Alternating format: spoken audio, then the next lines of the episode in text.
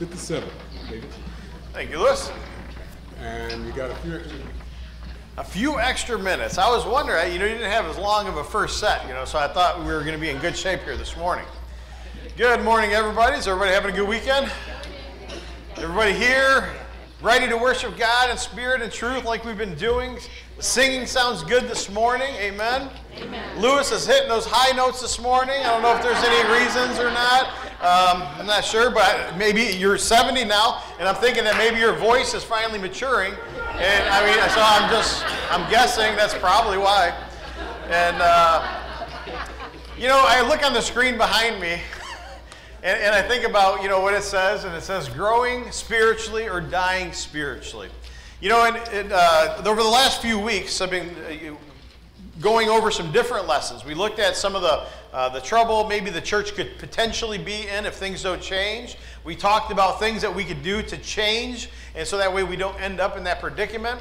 And then, you know, as we started looking over these last few weeks, looking at those lessons, we are going to pick back up in our Second Peter series because Second Peter kind of goes hand in hand with the last three weeks and about the, the, the, the importance of making sure that we're growing spiritually so we're not dying spiritually. And so we're going to jump into Second Peter this morning. So let's open up our Bibles. I'll have some passages on the screen behind me, but I'd like to follow you along in the hard copy of the Bible. Some of you I know like to use your phone, so open it up to Second Peter. Because as you're turning there in the first in the first uh, series in those first eight weeks, we looked at that First Peter, right? And Peter explains the, the grace that uh, uh, the, the effects that grace had on us as individuals, and how we can recognize the changes in the lives of others because of God's grace. And so that was the predominant theme in First Peter was God's grace and how it works in the life of his children, of his of Christians. And in the second letter, Peter deals with different issues because his own situation has changed. And what has changed? Well, historians tell us that Peter died in Rome in approximately 67 AD, is what tradition tells us. And he got caught up in the persecution of the Christians that was going on during the time of Emperor Nero and, and the persecution that was so uh, widespread through the Roman government.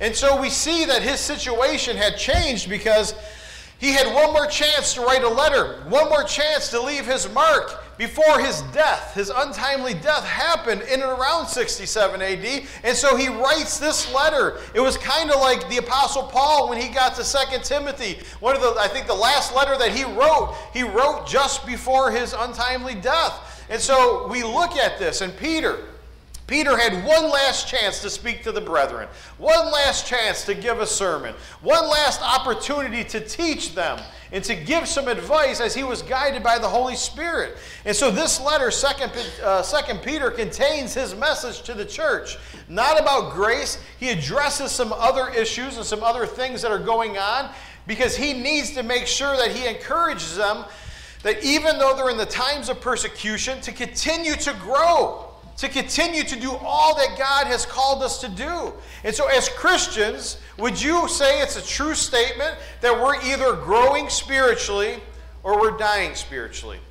What happens to a body of water when it uh, stays uh, just dormant? It becomes stagnant, it becomes nasty, it becomes really unusable, right? And so we need to make sure that we're not like a body of water that uh, stays stagnant or becomes stagnant. We need to make sure that our faith is, is constantly growing. We understand that Peter's teaching us here in 2 Peter that when you look at the faith of any and all Christians, there's a process that needs to take place. There's a journey that takes place. There's a transformation that must take place. You know, we have elders in this congregation as well as deacons in this congregation, amen? And these men do a fine job serving this congregation. But how did they get to become elders and deacons? How did they get to be in that uh, position? Because the congregation found them to be worthy men of those positions. They were worthy of those positions. Why? Because they continued to grow in their faith. And as they grew in their faith and their knowledge of the Word of God, the congregation recognized that growth and put those men in place for the betterment of the congregation, for the longevity, of the congregation. And so Peter is trying to tell us in 2 Peter here this morning that we need to make sure that there is a transformation taking place in our lives. And if there's not a transformation that's taking place in our lives, if you can't if people can't tell the difference in us today than where we were when we first became Christian, if it was a year ago, 3 years ago, 5 years ago, maybe 25 years ago. There should be a difference, a transformation that has taken place. So let's jump right in. Second Peter chapter 1, let's notice the first 4 verses. And let's see what it says. Second Peter chapter 1, verse 1 through, or uh, yeah, chapter 1, verse 1 through 4. Simon Peter, a bondservant of, of the apostle Jesus Christ. I love how he always opens many, many of his letters with Simon Peter, a bondservant. A bondservant, remember, it simply means somebody who's, who just who just uh, uh, willfully, voluntarily gives their life over in service to another. No longer uh, desiring for their own will to be done, but for the will of God, the one they serve to be done. And so he says, Simon Peter, a bondservant of the apostle Jesus Christ, to those who have received faith of the same kind as ours by the righteousness of God and our Savior Jesus Christ. Grace and peace be multiplied to you in the knowledge of God and of Jesus our Lord, seeing that His divine power has granted to us everything for life and godliness. When you look at verse 3 and you see that it says that His divine power has granted to us everything for life and godliness, what else do we need? Do we need a bunch of man made traditions? Do we need a bunch of man made rules? No. The Holy Spirit has given us all that we need. All we need to do, as I said in my Bible study this morning, when I asked the question, why is it important that we continuously continue to go through the Bible, the New Testament, in our uh, Sunday morning Bible studies? It's because that's how we're going to be judged. We're going to be judged by the New Testament. God has said the times of ignorance are over. And he has sent his son to die on the cross. He's given us the complete revelation. He tells us how the story ends. We know that Jesus has already has the victory.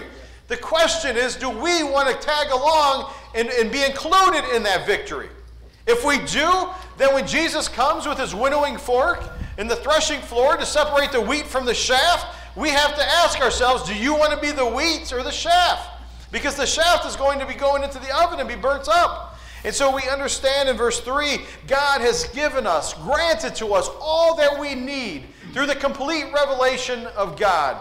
And he tells us as we go on here, through the true knowledge of, of Jesus, who called us by his own glory and excellence.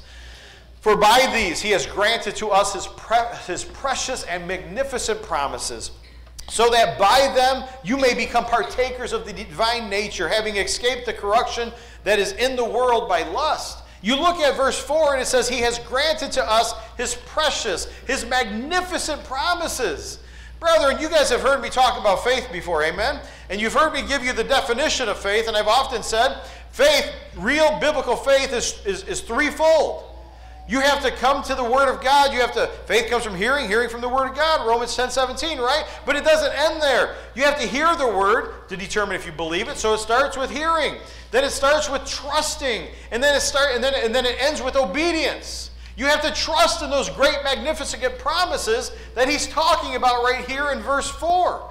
And so, verse 3 is telling us, as we look at these and we break these verses down, verse 3 is telling us that humans can know God only by the degree that God has revealed himself to us, uh, has revealed himself to humanity.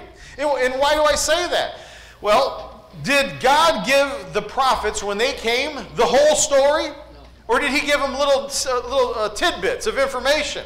He gave them tidbits of revelation, of prophecy to pass on to the Jews. And so that way they could look back to see when prophecy would be fulfilled. And so we know that now we have the complete revelation of God.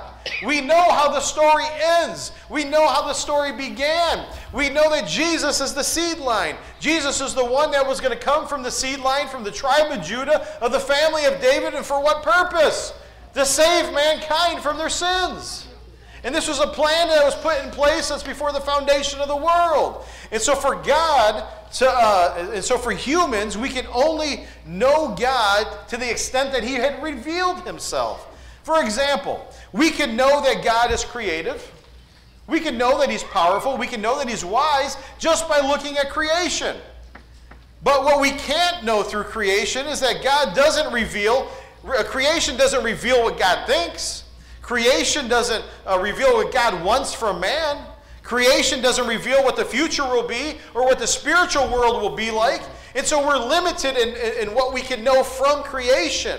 We can see that there is a God through creation, that there is a designer because there's design in nature, but there, that's about the limit of what we can know. In order for us to know more about God, He has to reveal Himself to mankind. And we have that revelation through Jesus Christ, through the Holy Spirit, who Jesus said He was going to send in John chapters 14 and in John chapter 16. For what purpose? So that, that way he could, the Holy Spirit would remind the, uh, the, the early disciples, the early apostles, everything that God ever said and did, everything that Jesus ever taught, and everything that he ever did. And so the knowledge of these things is only available to the point or the extent that God reveals it. Well, what did it say in verse 3? You go back and you look at it, and what did it say in verse 3? Seeing that his divine power has what? Granted to us everything that we need that pertains to life and to godliness. Brethren, all the information that humanity needs to live a good and godly life, to be found acceptable in the eyes of Jesus Christ in the day of judgment, is contained in the New Testament. So when I ask you the question, why is it important that we study out the New Testament? Because it all begins and ends there. Because we're New Testament Christians. And so we don't follow the old law because we don't we didn't live under the old law and the old law wasn't for us. It was only for the Jews. And so you look at this information and as we continue on, brethren, true knowledge gives us access. True knowledge of God and his revelation gives us access to godliness. It gives us access to a spiritual living a spiritual life. And that's why we said earlier that there needs to be a transformation that is taking place. As you read and as you study the Word of God, and as you become more knowledgeable in the Word of God, you make sure you transform your life. In verses 5 through 11, Peter's going to describe, as we continue on, he's going to describe what man's part is in knowing God.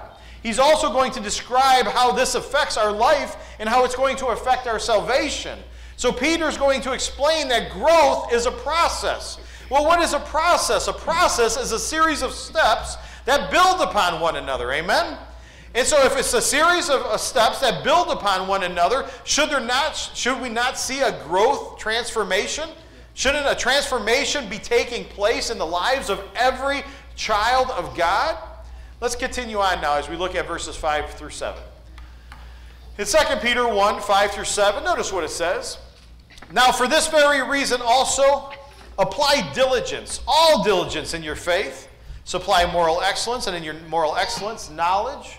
And in your knowledge, self control. And in your self control, perseverance. And in your perseverance, brotherly kindness uh, or godliness. And in your godliness, brotherly kindness. And in your brotherly kindness, love. Peter tells us that the process of knowing God begins with what? Diligence. It begins with diligence, effort, commitments, resolve. Resolve and commitment to what? To the process. To the process of transforming our lives to become the type of man and woman that God has desired us to be. To become righteous and holy in His sight. That is the transformation process. That we're not uh, we're not viewed as worldly, but we're, we're viewed as godly. You've often heard me say that there's a reason why uh, non Christians sometimes call Christians hypocrites because they don't see the transformation. And the lives that they live many times contradict what they know that the, that the, the Bible calls them to how they're supposed to live.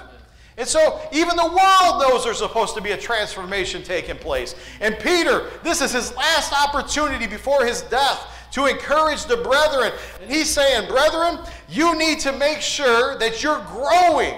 Because if you're not growing spiritually, you're dying spiritually. I think Jesus said something about that. When you look at Revelation chapter 3 and verse 16, and we're not going to turn there. You remember what Jesus said? Jesus said, I wish you were hot. I wish you were on fire for me and for the Father and for the kingdom and for the church. He says, but some of you are cold. He says, I wish you were hot. He says, but some of you are lukewarm. And so when you look at Revelation 3 and 6, he says, I wish you were either hot or I, or I wish you were cold. I wish you would either accept me with all your heart, or I wish you would just reject me. He says, But some of you are lukewarm and you make me sick. Jesus literally utters those words. He says, I'm going to, it's like I'm going to spew you out of my mouth. I'm going to vomit you out of my mouth. Is that, is that a visual, right? And it's, a, it's meant to be a visual. Because Jesus wants people who are all in. He doesn't want people who are only willing to worship Him and follow Him, well, when it's convenient for them. You see, because He came and gave His life for us. And He expects something in return. Brethren, you cannot know God or be pleasing to God if you are only partially committed to the faith process. In the, in the book of Hebrews, in Hebrews chapter 11 and verse 6, notice what it says on the screen behind me. And without faith, it is impossible to please God. For he who comes to God must believe that he is God and that he is a rewarder of those who seek him. How does he reward those who seek him? Through the, through the various blessings that we receive in our lives. And so on Sunday morning, we offer, uh, we, we have the Lord's Supper. It's Resurrection Sunday. We remember the death, burial, resurrection. We partake of the Lord's Supper to remember that sacrifice. We give back to God through, uh, through our contribution. But we say, we, you know, many times we say, I hear people say all the time, oh, we give back a portion of what He has blessed us with. We don't have a thing on this planet that hasn't been blessed to us by God. Because we use God's resources for every single thing that we have in this life. And so, brethren, we need to understand that God is a rewarder of those who seek Him. And after establishing the proper attitude, Christians should have Peter's lists. Peter's list of seven pairs of qualities that's going to make up the crux of this lesson. To understand that we need to, there's a process, and then we need to pursue this process, and then to understand to have a fuller knowledge of God, to have an inner peace, an inner strength, an inner joy, it begins with making sure that we're diligent in going through the process of faith. And so we understand that the first faith, when you look at the screen behind me and you go back here and we looked at 1 Peter chapter uh, 1 and we look at verse 5 through 7, remember what it said there that applying all diligence. The first pair is faith and moral excellence, right? The process begins with believing in God, believing in what He says. And this is, this is naturally followed by doing what God says. So a person's faith grows and is confirmed when he begins to live according to what he believes. And that's, that starts the process of having a diligence to the process, the transformation process of our faith and of our lives. The second pair is moral excellence and knowledge. And for a good and pure life, one needs to have knowledge. Not worldly knowledge, but knowledge of what God's Word says. Knowledge of truth, so we can have moral excellence and knowledge. Brethren, this is not the generic knowledge of God. It's a different Greek word that is used here. Because this knowledge is, is, is based on information. But it's not just knowledge, it's wisdom. You know, I was hearing, uh, he said it, and I know this is probably strange. Christy's like, You never heard this? And, but Tom Ropp, when we were talking about knowledge and wisdom, he said something so profound, and I never heard of it, and she's laughing at me. He said, Knowledge is knowing, and he's like, What is he going to say? Knowledge is knowing that a tomato is a fruit, wisdom is knowing you don't put it in a fruit salad. Knowledge is knowing that a tomato is a fruit. Wisdom is knowing that you don't put it in a fruit salad. I never heard that before. And it blew my mind. I'm like, that's, that's awesome. And so it starts with knowledge, and then we gain wisdom as we grow in our faith. And so, knowledge is an information and wisdom the knowledge of the oneself, the knowledge of the world, and most importantly, the knowledge of God's word and his expectations. Peter is not only talking about the ability to just be a good person, but the ability to apply God's word in all situations of life. And that gets back to this morning when we were looking at our gospel, the gospel of Luke, and the study of Luke. Jesus goes for 40 days into temptation. And what happens? The devil tempts him. And Jesus rebukes the temptation of the devil with what? The knowledge that he has of the Word of God. And he rebukes the devil with his own word. his own teachings. The third pair that we look at goes from knowledge to self control. You see, because, brethren, a wise person becomes a cautious person. A knowledgeable person begins to understand the nature of the enemy. The nature of the enemy, the devil, and his strength. A knowledgeable person understands that controlling oneself is of utmost importance to our Christian faith. A knowledgeable person understands how important it is for a Christian to, to control their tongue. Uh, uh, knowledge is important in the life of a Christian who realizes that controlling one's thoughts is of utmost importance. Because what you do with the constant stream of thoughts that enter into your mind is going to determine whether it's going to poison your mind, poison your heart, or whether it's going to be beneficial to you and those around you. And so we get to determine the type of control that we have. And the surest way to maintain faith and the surest way to maintain moral excellence is to be in constant control of oneself, one's mind, one's tongue. You remember what it says in first, uh, or uh, not in first, but in James chapter 1 and verse 26. Those who cannot control their tongues, it says their, it says their religion is worthless. Brethren, there's a reason for that because self control is of utmost importance. And then I think of the fourth pair that we uh, have behind us. Self control then leads to perseverance.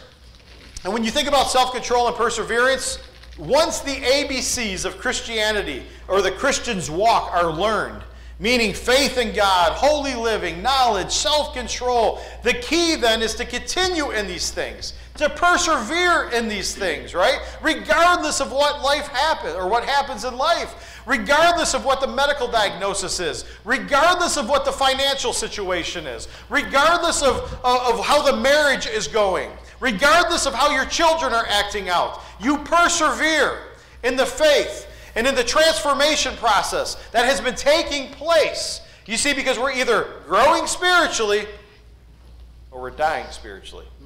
And so, brethren, we continue to look at this. And we understand that many Christians in the past, the present, and the future they're all going to learn about faith and how important faith is. And they are happy to get rid of sins that destroyed many of their lives to begin with. They love to learn about God, but there's a problem. It's kind of like the parable of the sowers. Some of them, a seed's going to fall along the roadside or on the rocky soil, and it's going to bring fruit, but then it's going to pass away quickly because there's no depth of roots. And so we understand that there are too many Christians who are going to uh, accept uh, the, the good things of Christianity, but when things get hard, when life gets hard, they're going to walk away from the church. They're going to walk away from the Lincoln Park congregation potentially and join one of these mega churches or join one of these denominational churches who offer a better experience but don't offer truth and don't offer accountability. Brethren, we need to understand that we're always going to be accountable to the Word of God.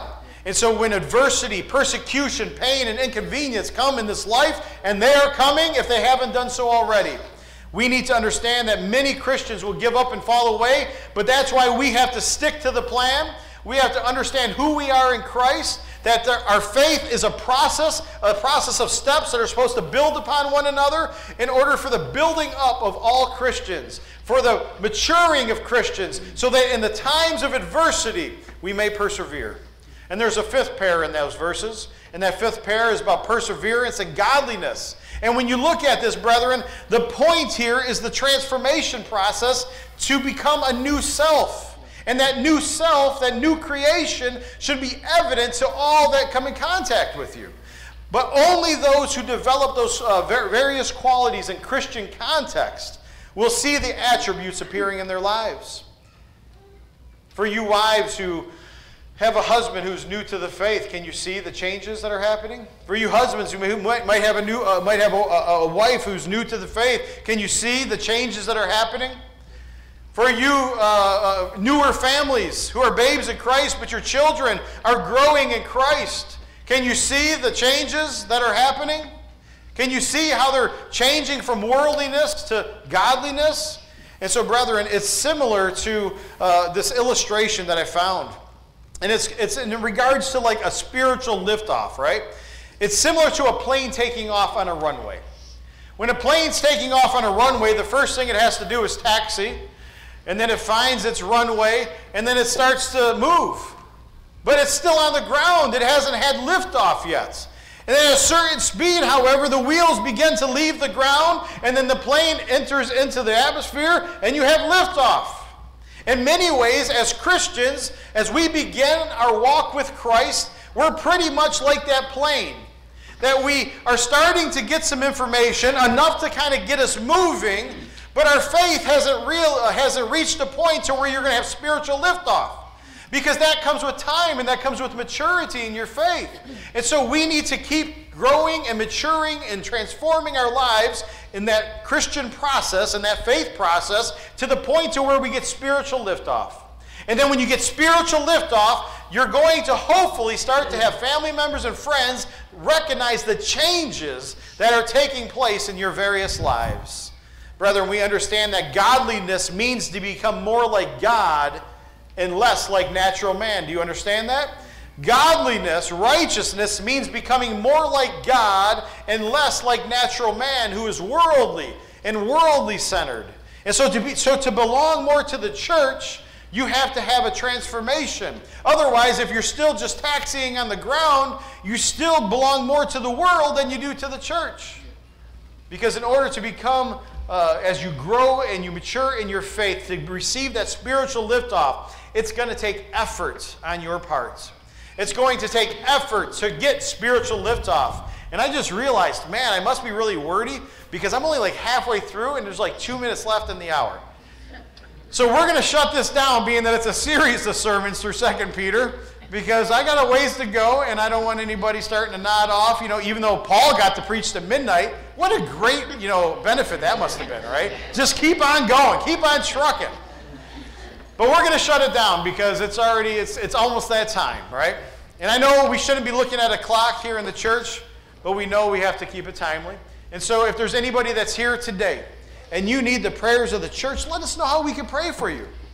If you are struggling in your faith journey, did you know we have shepherds in this congregation? Men who would love to sit down with you and talk with you about what struggles you may have in your faith that could help open up the scriptures to give you a deeper, more committed faith? Brethren, come forward this morning if you're struggling. Let us know what you're struggling with. We'll put a plan in place and we'll help you to get through those struggles. Because I'm here to tell you if you're struggling in your faith, you're not alone. Most Christians are struggling in their faith, whether they like to admit it or not. Most of them aren't willing to ask for help, though. So if you need the help and you want the help, don't, don't put it off another day. Ask for help. And if you're here today and you need the prayers of the church uh, for, uh, for whatever other reason, please let us know. And if you're here today and you're not a child of God, but that's your desire, and you wish to be baptized for the remission of your sins, you wish to come forward to receive the gift of the Holy Spirit, come forward and be baptized as we stand and sing the song of invitation.